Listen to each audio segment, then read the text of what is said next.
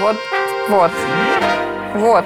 Говорит, мне, мне, мне не подростков, мне не подростков, вот. Ты что, вернулся? А, ты попрощаться зашел? Мы теряем э, Стаса, но приобретаем Сережу. Не поможет. Смотрите, какой прям помытый, чистый.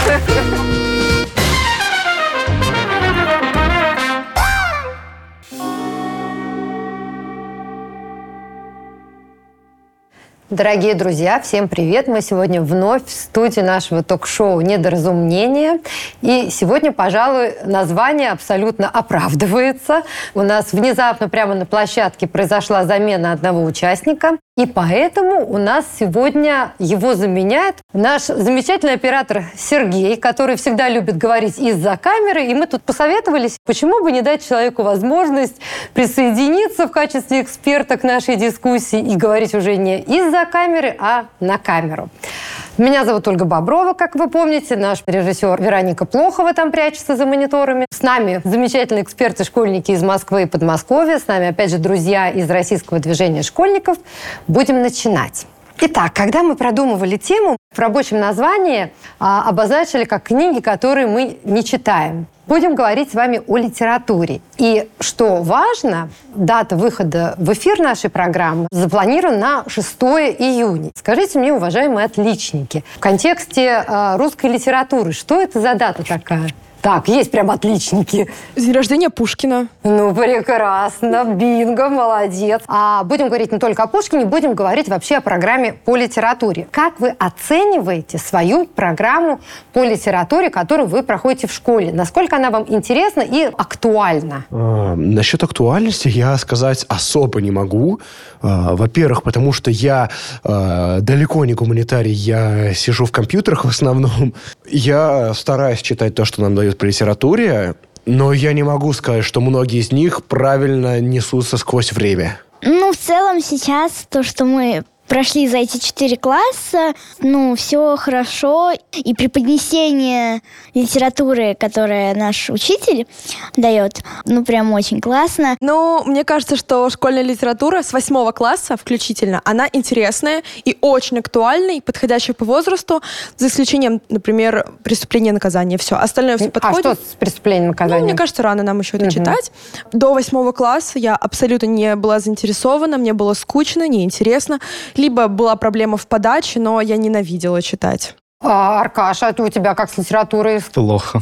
Меня заставляли читать в детстве, и это у меня отложилось, я не хочу читать до сих пор. Слав, а ты? Ну, я читаю, да, книги, но боюсь то, что вне программы идет, для меня больше интересно, чем литература программная. Сергей, а ты когда учился в школе? Тебе было интересно программа по литературе? Школу я закончил в 2004 году. Э, Есть произведения, которые были интересны тогда.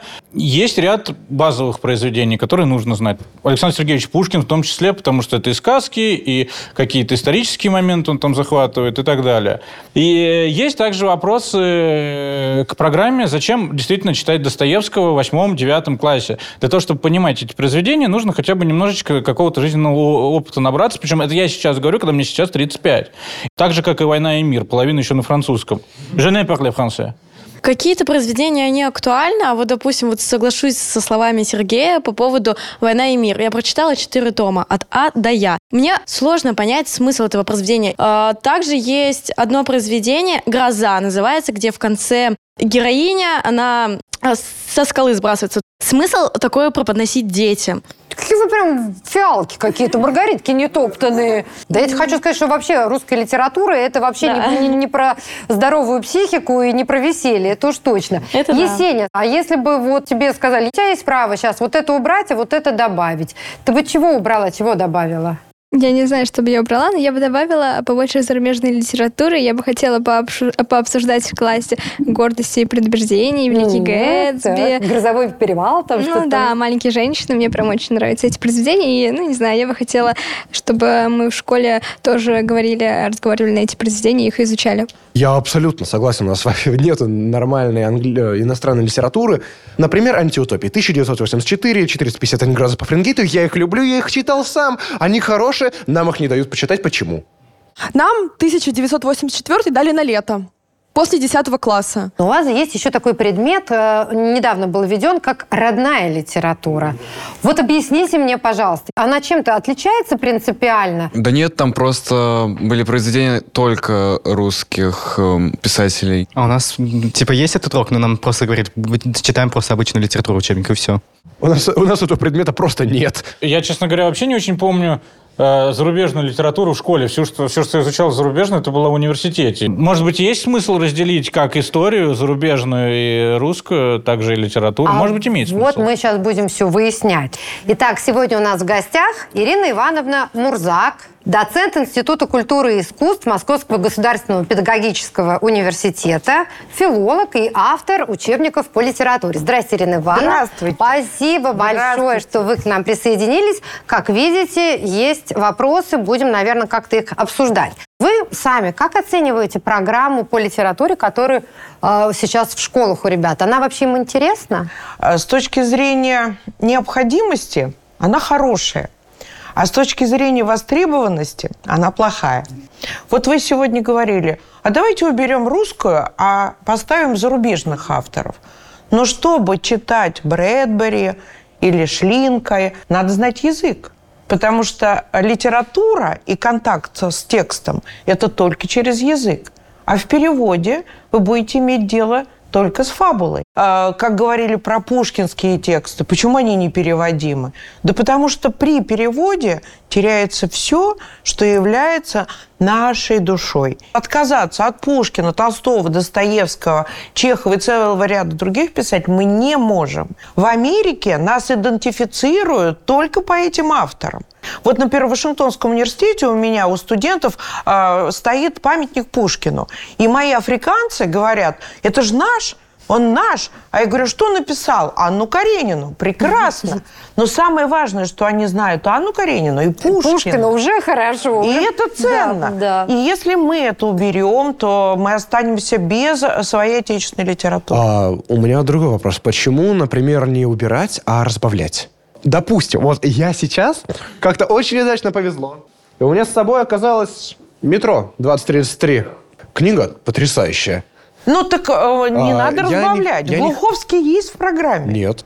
Но, может быть, нет в обязательной, но в программе для чтения он есть. Рекомендован. Да. А, рекомендованный, Он в да? рекомендованной литературе. А есть какие-то произведения в школьной программе? Ну вот у вас уже внутри накопленный какой-то страх и предубеждение, да? Выглядят они большими, там еще что-то. Ну, у меня такое было всю школьную жизнь до того, как я прочитала «Войну и мир». Я больше всего боялась, и я говорила, нет, я не буду читать, я не буду читать. В итоге прочитала, мне понравилось. Меня пугали объемы, меня пугали стереотипы об огромном дубе, который расписан на 300 миллионов страниц. Я когда хотел его почитать, у моей тети есть эти книги, я хотел, начал читать, не понял из того, что там французский. Я тоже боюсь читать «Войну и мир». Вот у меня моя подруга и знакомая читала и говорит, все, я больше не могу, это невозможно, эти четыре тома. Я говорю, ну все, я, наверное, не пойду ни в пятый, ни в шестой, ни в седьмой класс. Уйду из школы За только что... демонизация Льва Николаевича через поколение просто. Но вообще для меня некоторые произведения Толстого даются достаточно сложные. Они не читаются так плавно, как там у Пушкина. Ирина Ивановна, а как вам кажется, вот эти страхи, ребят, это городские легенды, да, которые они друг другу передают? Или же их, там, не знаю, учителя в школе пугают, вот грозят? Ну, что здесь? касается романа Толстого «Война и мир», это мем, что он огромный, его нельзя читать, и это ужас-ужас. На самом деле все зависит от педагога. Ирина Ивановна, а вот педагоги вообще школьные, они готовы так глубоко копать? И, и Ну, главное, так интересно. Вы знаете, глубоко копать не надо, и у нас очень много талантливых э, педагогов. Дело в том, что э, этот роман можно открывать какого-нибудь одного образа. Ну вот, например, Варя маленькая, ей бы подошел Петя Ростов. И, конечно, Правда? да. И э, через то, как Петя мечтал оказаться на войне. Тимуру, э, гордому нашему технарю, был бы интересен Николай Ростов, который смотрит перед французом, э, вот уже в бою оказался, и думает, как же меня, всеми любимого, сейчас убьют. И вот тут э, весь героический пафос пропадает. А еще как интересно, берем BBC фильм и фильм Бондарчука. Какую-нибудь одну сцену. Вот как раз такие детали, которые э, еще вот сравниваются в фильмах. Например, предложение Пьера Элен Курагиной. И потом нам показывают э, в фильме Бондарчука, где у него все вокруг закружилось, потому что как бы это не совсем он сделал предложение. И BBC тоже показали сравнение. И вот такие моменты, детали, они резко э, заставили э, всех учеников поднять глаза от телефонов, от парт, и у всех появился прям интерес послушать, посмотреть, почитать. Как раз такие детали, они, мне кажется, очень большую роль играют. Интерактивное вы мое поколение. Но на самом деле вы очень точно подметили. Вот как Толстой показывает, что не сам он, Пьер, действительно влюбился в Элен, потому что он близорук. Но ему помогает тут же Анна Павловна Шерер. Она говорит, как она прекрасна. А он близорук. А для этого надо ее посадить рядом, показать всю ее красоту. Для этого она передает шкатулочку, и Пьер смотрит. И очарованный совершенно понимает, что он в глупой ситуации. И произносит он фразу «я вас люблю» по-французски. А помните, если это истинные чувства, ты обязательно скажешь по-русски. На родном И ни один школьник, вот давайте проверим. А скажите, а есть ли у э, Курагиных мать? Отец есть, Курагин. А мать есть? Нет. Есть.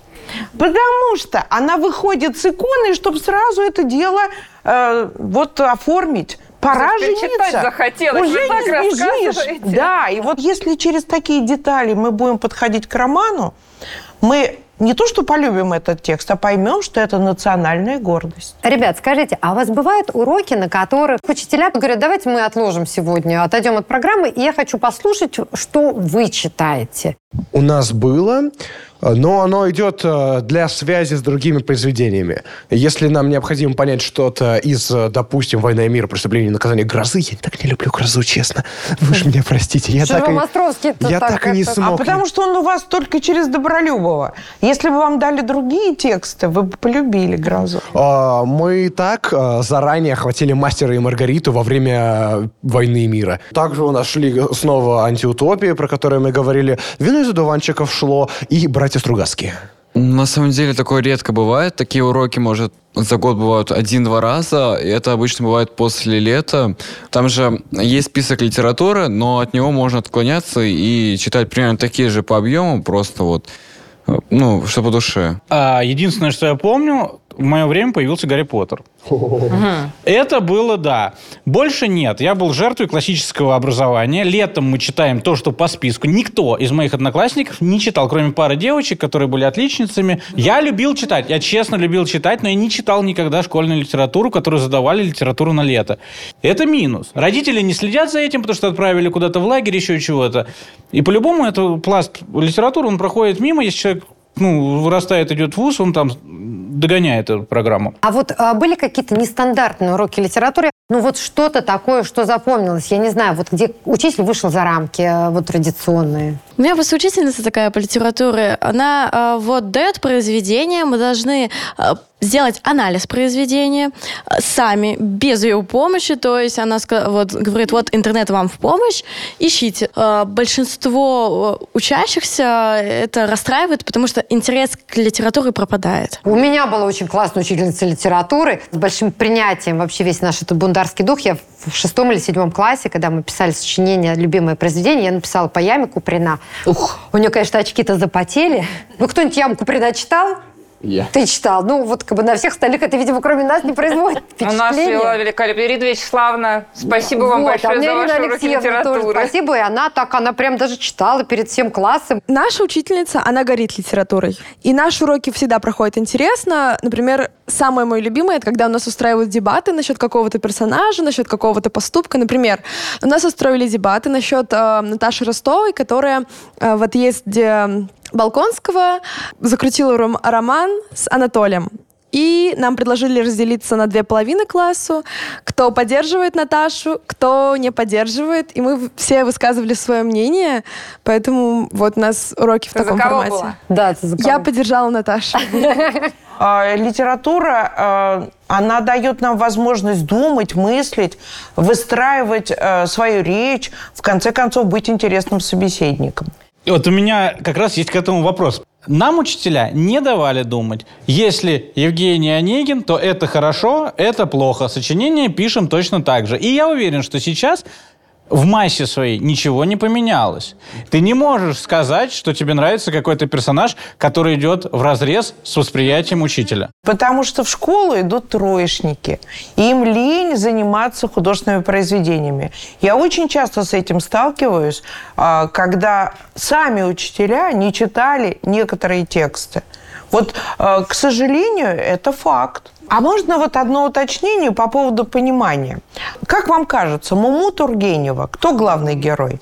Так. Мне кажется, Герасим. Вот, это классическая школьная версия, о чем вы говорили. Главный герой этого произведения – Муму. Я тоже так думаю, что Муму. И потому что- молодец. Потому что она же умерла. Ну, не то, чтобы она умерла. Все, кто умер в конце, тот главный По формальным признакам а, название это Муму, а не Герасим. И Это щас- же заглавный персонаж. Подожди, а, заглавный и главный у вас есть различия? Да. И?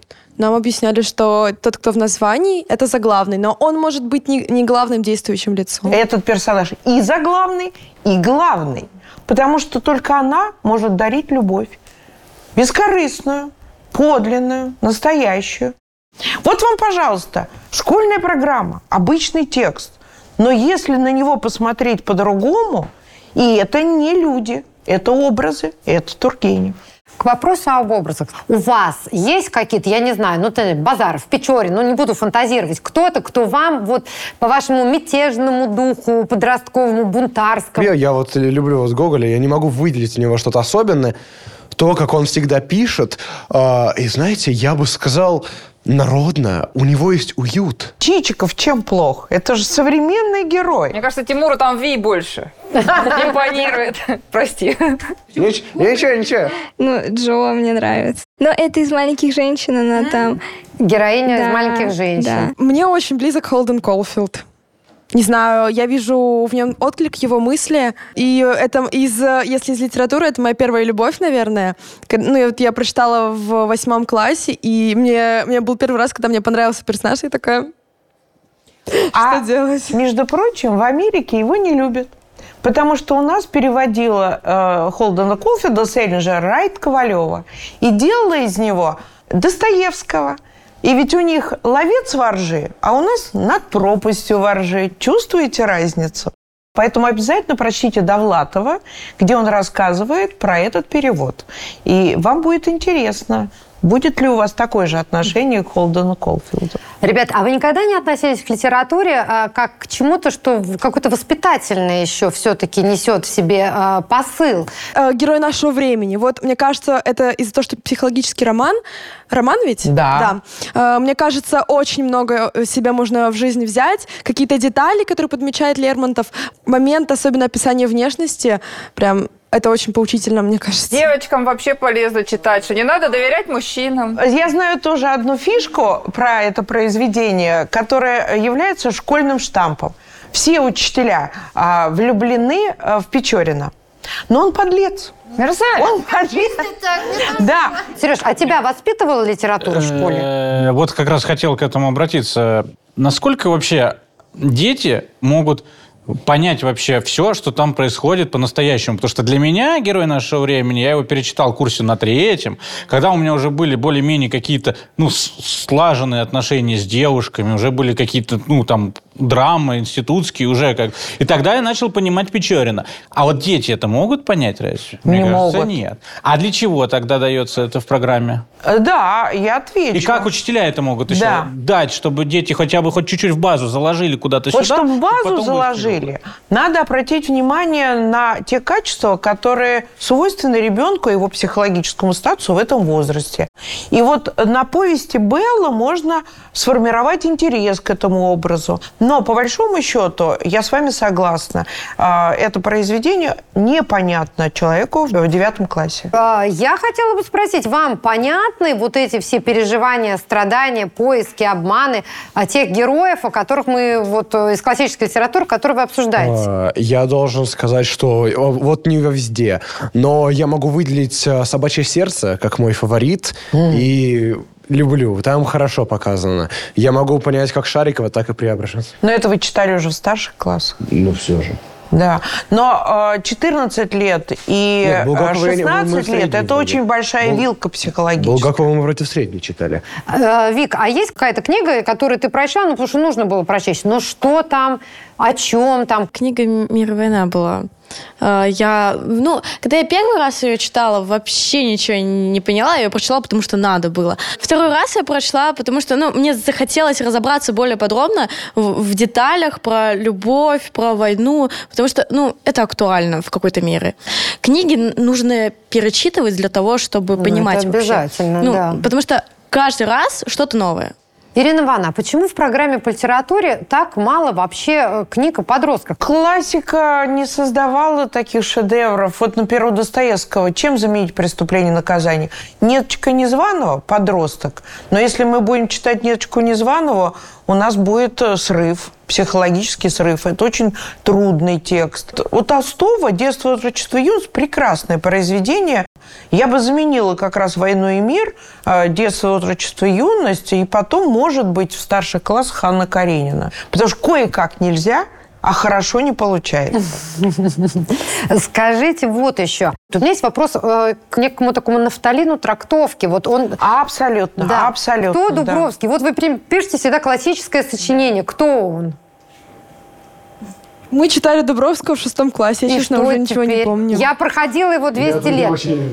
Ну, Так, вот в сочинении Стоп, вот роман... вот спроси у каждого. Вот просто Хорошо, дико кто такой интересно. Дубровский? Что?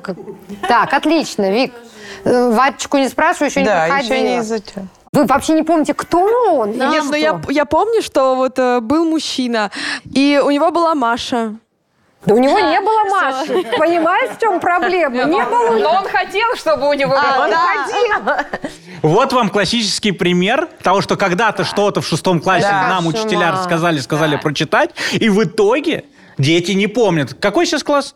Десятый. Десятый. Ч- Сколько? Четыре года прошло? Сколько у меня, да, прошло, у Сережи, у тебя, Оль, да, сколько у нас прошло времени? Я стану посреди ночи Дубровский, там, благородный Да, разбойник. Благородный разбойник, да. А по- почему вы этого не... Нам как-то по- по-разному. Почему? А это потому, что мы попали в формат ОГЭ и ЕГЭ. Когда уж там разбираться? А может быть, стоит сократить программу и уделить больше внимания? Это к э, министерству, потому Это что мы, мы ничего не можем сделать. Ирина Ивановна, вот э, Вероника сказала про Благородный благородный, разбойник, разбойник. да. Получается какой-то дуализм. То есть, значит, с одной стороны, у них Дубровский благородный разбойник на литературе, с другой стороны, у них их- есть обществознание, на котором они проходят, что люди, подобные Дубровскому Пушкина, сейчас могут прекрасно себе там отъехать в тюрьму на энное количество лет. Может быть, уже не такой романтический этот, благо... так, точнее, не такой уж благородный этот разбойник? Нет, он благородный, потому что э, на обществознании, где изучают законы и юриспруденцию, э, нельзя опираться на произведение художественной литературы. Другое время, другие правила. И он э, сжигал и защищал обездоленных, и он вел себя как шиллеровские разбойники.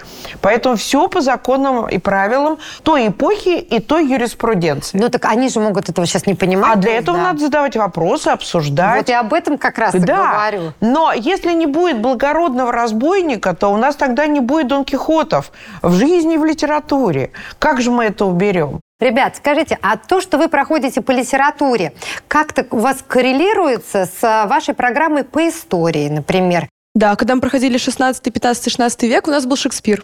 У нас, наверное, до шестого класса, типа, у нас было 15, 14 век по истории, а мы проходили там, например, 19 У нас идет полгода всемирная история и полгода российская. У нас э, мы не можем нормально соединить это и литературу. Почему у нас такая любовь вот к этому линейному э, движению, вот даже в литературе? Я такой, по векам идем, да, вот так. Очень правильный вопрос. Вектор сложился история русской литературы. И она выстраивается в парадигме, которую когда-то нарисовал еще Ленин. Вот если я спрошу, как вы думаете, Крылов и Тургенев жили одновременно? Еще как жили. Да, и поэтому, конечно, на- надо пересматривать. Но на самом деле все это давно сделано, есть метапредметные связи. Вот эти это это все очень есть. важная история. Троечники работают в школе. Ну, опять мы все на учителей свалили. В защиту троечников скажу, по литературе По литературе у меня была тройка, Да? э, университета закончил без... Но я имею в виду вузовские троечники. Да. Надо сказать, что я в школе тоже была не блестящая, а потом красный диплом, кандидатская и так далее. Ребят, вот есть такое понятие «золотой канон», что ни в коем случае, по вашему ощущению, нельзя убирать из школьной программы. Пушкина. Пушкина? А что Пушкина? Вы Пушкина с 1 по 11 класс проходите. Сказки? Евгения Онегина? Сказки, потому что сказки же интересно читать. Это же русский фольклор. Пиковую даму не? А, а, Я даже не знаю эти произведения, слышу впервые. в смысле, пиковую даму Пушкина ты первый раз слышишь? Да я тоже. Понятно. Уже выбросили. И ты первый раз Нет, не слышишь? выбросили, кстати. Не Нет, выбросили. пиковая дама, да. Мертвые души я бы не убрала ни за что. Наверное, бы убрала бы детство и оставила бы прям всякие стихи, потому что стихи это прям, ну, на волне читается и как-то легко, потому что вот, вот это вот читать муку одну, это прям невозможно. А вы что сказали бы руки прочь от чего? А я бы от Пушкина. Вот я когда читаю лекции студентам, у меня первая лекция Пушкин бренд, тренд, контент. И исходя из этих э, тезисов, мы э, находим все нужное у Пушкина. «Войну и мир» бы отдала. Слушайте, а что за вопросы время к Федору Михайловичу Достоевскому? Я вот вначале сказала, что, наверное, стоило бы убрать из 10 класса э, преступления и наказания. И дело не в том, что там Раскольников убил старуху-процентщицу, а в самой гнетущей обстановке, которая вот... Представляете, вы проходите это в феврале. О, да, в феврале не Супер- стоит. Супер серый месяц, когда у вас э, этот авитаминоз начался, когда все и так не очень хорошо. И тут начинается про ужасную обстановку в Петербурге, про вот этот вонь, Желтые стены. да, про желтый цвет, и ты сидишь и такой, все. А дети в Питере тоже изучают Достоевского. Бедные дети в Питере. Не, ну это просто, это вот э, очень нагнетает и, и неприятно становится. А я считаю, что это очень светлый текст. Все зависит от того, как читать. Опять же, мы забываем про то, что есть эпилог. Ведь там он говорит, теперь для меня 7 лет пролетят как 7 дней. А до этого он был уверен, что мир рушится. А он не страшен, этот мир. И вот то, как он приходит к вере внутри, к себе, э, принимает этот мир, это очень интересно. Хорошо, а когда вы последний раз вообще учили стихи, друзья мои? Недавно. Какие ты стихи учила? а, Блин, сейчас бы вспомнить. Ну, недавно это хотя бы когда? На прошлой неделе. Ты уже отлично учила, так, хорошо. А, Я пытаюсь вспомнить, что за стихотворение Хорошо было. вспоминает. Но дело в том, что э, стихотворение – это не поэзия. У нас заставляют выучить наизусть, но не принять и понять. А поэзия – это высокое слово, которое формирует в человеке навык хотя бы говорения, грамотного, красивого, увлекательного. И вот так у нас с поэзией не работает. И в программе этого нет. Вот все же знают Веру Полоскову. Почему ее так полюбили?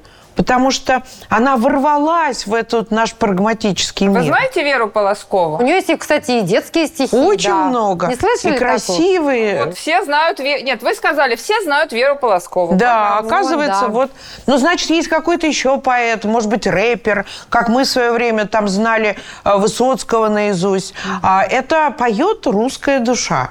И поэтому, конечно, поэзию надо э, знать. У э, вас есть любимый поэт? Даже рэперы пусть будут. Да, Есть, это вернусь к вопросу, чтобы я не отдал бы, Да. я бы не отдал Есенина. Я нарочно иду нечесанный, с головой словно керосиновая лампа на плечах. Это же бунтарство. А это Бунтарство. настроение, как и вся поэзия. Тим, есть любимый поэт? Маяковского Маяковского. Вообще к тобой очень даже вообще... Да. как Только он своему, да. Так, Кто? вайп. Слава, у тебя есть любимый поэт? Мне кажется, Фет. Мне нравится его настроение, которое он именно о, о природе вот передает. Но дело в том, что Фет э, – это удивительный поэт в том плане, что его биография, его личная жизнь и его поэзия – это как бы три разных пласта. А Одна история с Лазич, чего стоит Мария Это Лазич, которая которая… сожгла, сг- э, Да, платье сгорело. Ты знаешь вот об этом? Вам об этом рассказывали? Нет, я знаю ну, просто некоторые У него стихи очень интересная читал. биография. А, биографию вот точно это знаю. Видно? Целый триллер, как Да. Я тому, да, том, это я говорю о том, что вот если бы хотя бы об этом ребята знали, может быть, действительно как-то просыпалось. Ну, я просто из всей школьной программы помню только одно стихотворение Пушкина, поэтому, наверное, Пушкин. Я вас любил, любовь еще быть А, нет, может. «Мороз и солнце» день. А, Но это уровень как раз Вари. такое, одно, это «Лакоморье дуб зеленый». А вот там не знаю, Бродский, Да. Мандельштам, Ахматова, Цветаева. Вы вообще эти имена в школьной программе Да, встречали? да, да. Мне очень нравится и Ахматова, и Цветаева, и Мандельштам. А вам рассказывают вообще? Ну, то есть вы просто проходите, вам стихотворение надо прочесть, изучить? Или вам все-таки погружают в эпоху, э, в биографию этих людей? Ну, Всегда предыстория. Вот мы когда проходили, я все время забываю, про- э, все время забываю стихотворение, э, что там, блин, слава богу, слава богу, что я вас не люблю сейчас. А Что вы больны не мной? Да. Мне нравится, что вы больны не мной. Да. Нам рассказывали предысторию о том, что вот у нее есть сестра Анастасия, у которой был муж, которого Марина любила. И он ей отказал. Поэтому у нас было полное погружение. это такое да, полное погружение немножко не туда, если честно. Ну да ладно. М? А Как? Эпоха Серебряного века. Конечно. Мы даже не знаем, в каком Да. периоде. Ой, тоже мне В общем, да, значит, посадили оператора. еще раз понимаем, что глубины-то не хватает, и проходим, а не Изучаем. изучаем. Вот это, конечно, печально. Сочинение. Скажите, вы когда пишете сочинение по книге, у вас книга перед глазами? Нет, конечно. Вот вам не кажется, что это изложение какое-то? Да, вместо да. Это изложение чужих статей, чужих мыслей. Книга должна быть на экзамене. Почему у вас, вам не разрешают эту книгу? Слушай, особенно на ЕГЭ. Это Но е- вообще... на ЕГЭ, ЕГЭ потому что степень цитирования проверяют. Вы же можете сочинение из одних ЕГЭ цитат составить. Нет. Но это, это Я сдавала грустно. ОГЭ по литературе, где все пять заданий это мини... это Я там тоже сдавала, и нам нельзя было, нам запретили. Нам принесли вот такую вот стопку всей школьной программы и сказали, пользуйтесь на здоровье. Я скажу даже, что одному мальчику попалось э, два мини-сочинения по цыганам, которые он не читал. И он прочитал прямо на экзамене. Польза ОГЭ. А если не ОГЭ и ЕГЭ, вы пишете сочинение в школе, вам что, учителя тоже запрещают книги? Нам запрещают. Нам тоже. Что же с этим делать, Ирина Ивановна? Ну, потому что у нас жанр сочинения утратил свою функцию. А, У нас э, надо продемонстрировать свои навыки владения алгоритмом, который разработан вот ОГЭ и ЕГЭ. А сочинение – это умение рассуждать. Если мы не читаем, мы перестаем писать, перестаем думать. И поэтому э, это колоссальная проблема. И э, отменили же уже декабрьское сочинение. Нет? О, я его, я же Но его планируют отменять, потому что это абсолютная Спойлер. профанация. Спойлер, Спойлер. Да, спойлер. И зачем я- Вырезаем. Хорошо, друзья, а кто из вас пользуется школьными библиотеками? Я раньше пользовался... А вы туда зачем ходите? За книгами какими? Нет, я хожу туда ради веселья, ради того, чтобы покататься на стуле, поорать, покричать. У нас очень добрая э, библиотекарша, мы у нее под столом прячемся там. Короче, все по... За диваном, по школе. поэтому... Ирина Ивановна, у меня есть э, основания полагать, что в школьной библиотеке, если мы не берем Москву, берем э, замкадом и дальше, не попадает огромное количество прекрасных российских современных писателей. И вот где бедным детям вообще узнавать о существовании? Вот назовите мне, пожалуйста, несколько имен российских писателей, которые пишут о ваших м, сверстниках. Не назовут.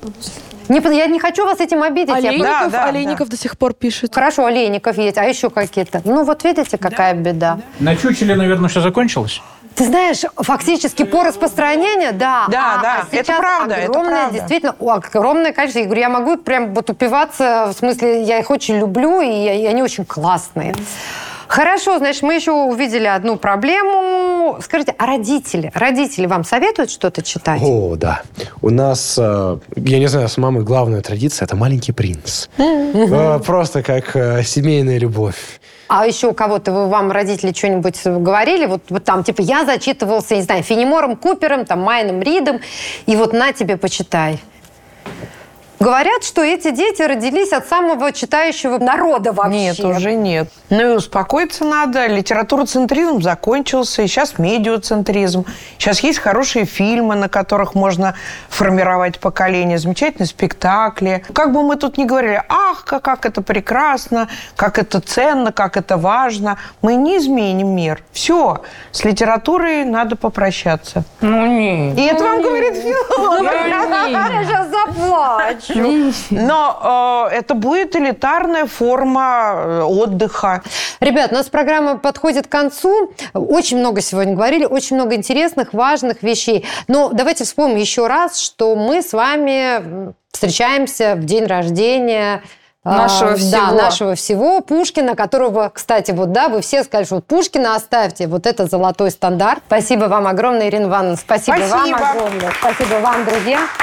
Я напоминаю, что это было ток-шоу «Недоразумение». Пожалуйста, не забывайте подписываться на наш канал, не забывайте присоединяться к нашему сообществу ВКонтакте. Еще раз спасибо. И спасибо сегодня Сергею, который присоединился и внес такую замечательную лекцию. Всем пока.